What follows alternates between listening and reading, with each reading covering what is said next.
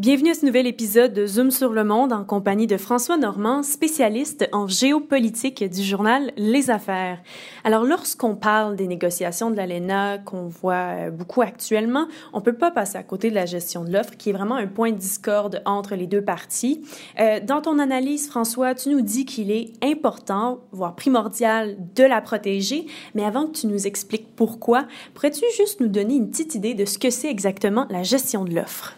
Tout à fait, Catherine. Donc, je te donne euh, quelques éléments d'information. La gestion de l'offre repose sur euh, trois piliers. Donc, euh, c'est écrit dans les années 1970. Ça repose sur une planification de la production pour répondre aux besoins euh, pour les œufs, le lait et la volaille au Canada.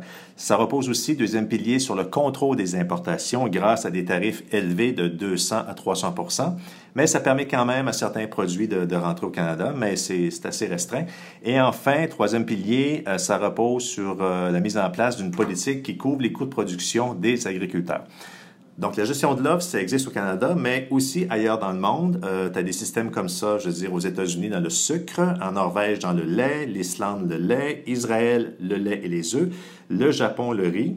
Et il faut comprendre que ces systèmes-là sont acceptés par l'OMC. Donc, l'OMC, le chien de garde du commerce international, tolère le système canadien, mais à la condition qu'on n'exporte pas nos produits. Donc, on a un système relativement fermé. C'est pour ça, d'ailleurs, que les Saputo et Agropur de ce monde, des transformateurs laitiers, pour croître aux États-Unis, puisqu'ils ne, peuvent, pas exporter, achètent des entreprises américaines. Donc, tu vois, c'est un système qui, euh, existe, qui n'est pas unique, comme euh, le disent certains analystes, et surtout, ça, respecte, si on veut, le cadre ou l'esprit du commerce international, à la condition que les pays qui ont des systèmes de gestion de l'offre n'exportent pas les produits sous gestion de l'offre. C'est un point sur lequel euh, Donald Trump euh, tient mordicus à ce que les choses changent. Euh, j'imagine que pour les consommateurs québécois, il y aurait des répercussions si jamais ce système-là devait être aboli. Tout à fait. Ce qu'il faut comprendre, c'est que si on maintient la gestion de l'offre, ça veut dire, on le fait déjà actuellement quand, quand, quand je fais mon marché ou que toi, Catherine, tu fais ton marché, on paie un peu plus cher le prix du lait, des œufs et de la volaille au Canada et au Québec. Mais en même temps, ça permet de soutenir des producteurs euh, euh, en région, que ce soit euh, en Ontario, que ce soit dans Boston-Gaspésie ou Saguenay-Lac-Saint-Jean, euh, choisir Appalaches.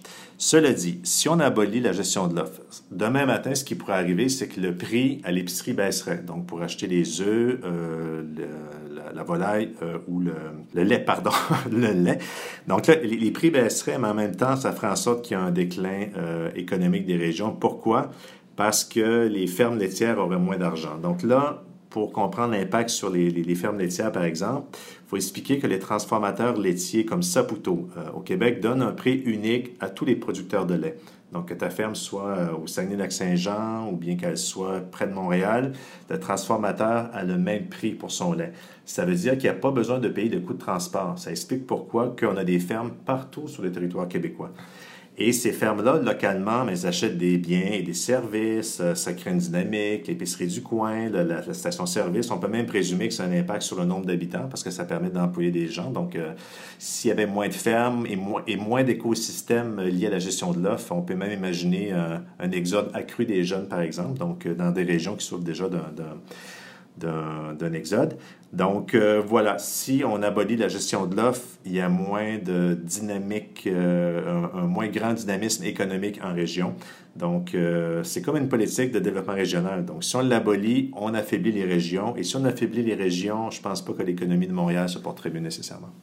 Merci beaucoup François. Merci, au revoir.